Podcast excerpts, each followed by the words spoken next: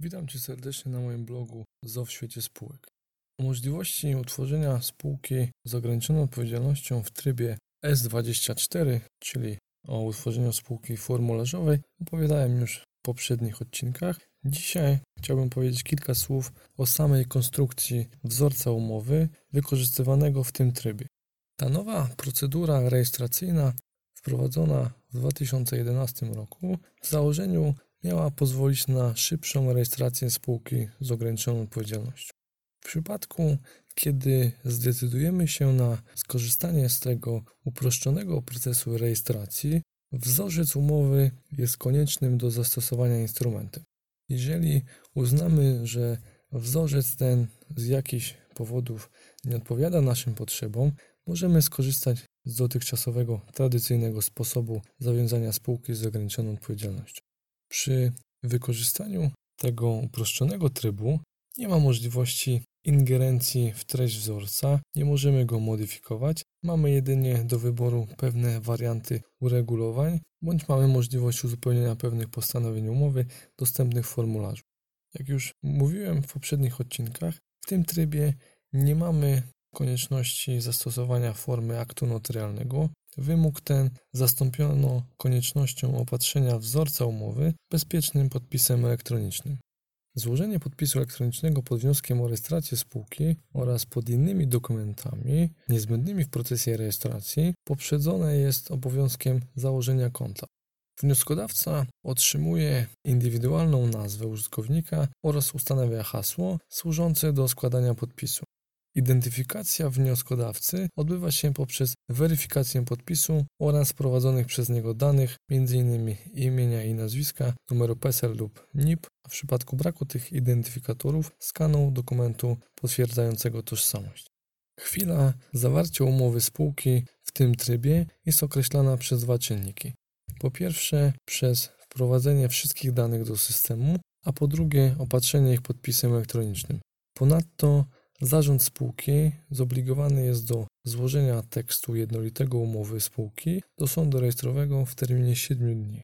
Sam wzorzec umowy spółki składa się z 17 paragrafów.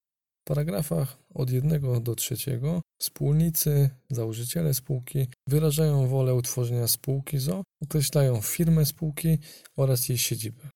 W paragrafie czwartym wzorca określa się przedmiot działalności spółki, który musi być zgodny z polską klasyfikacją działalności.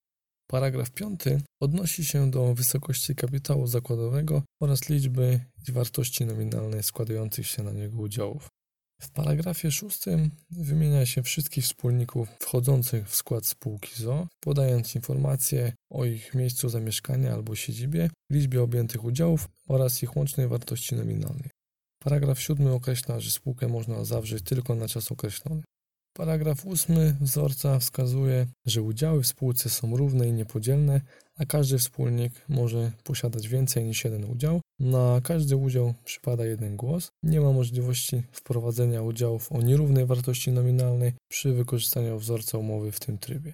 W paragrafie 9 określa się, że udziały są pokrywane wkładami pieniężnymi. Jest to potwierdzenie zasady, że do spółki ZO w trybie S24 można wnieść jedynie wkłady pieniężne.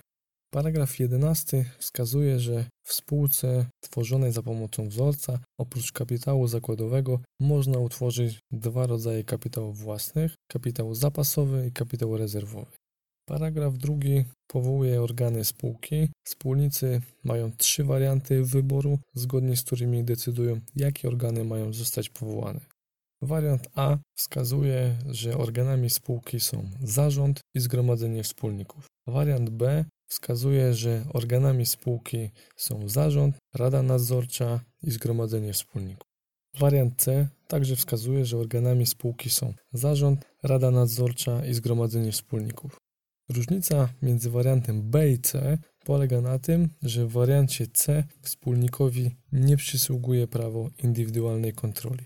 Takie prawo przysługuje wspólnikowi, jeżeli Rada Nadzorcza nie została ustanowiona lub jeżeli liczba członków Rady Nadzorczej jest niższa niż wymagana umową.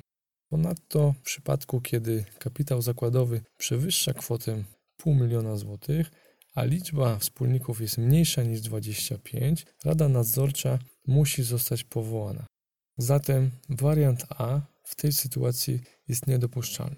W paragrafie 13 i 14 określamy liczbę członków zarządu powoływanych i odwoływanych przez zgromadzenie wspólników. W wariantach B i C w przypadku powołania Rady Nadzorczej należy określić jej skład oraz długość kadencji. W paragrafie 15 wskazujemy skład Rady Nadzorczej wraz z określeniem sprawowanej w niej funkcji.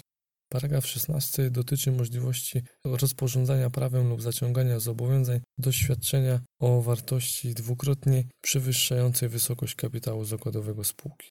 Wzorzec umowy kończy paragraf 17, który stanowi, że rokiem obrotowym jest rok kalendarzowy z zastrzeżeniem, że pierwszy rok obrotowy kończy się 31 grudnia. Po wypełnieniu wszystkich danych i wybraniu przez wspólników odpowiednich wariantów, wniosek należy podpisać podpisem elektronicznym. Po podpisaniu umowy spółki przez wszystkich wspólników należy jeszcze podpisać listę wspólników oraz oświadczenie zarządu o wniesieniu wkładów na pokrycie kapitału zakładowego, używając odpowiednich formularzy.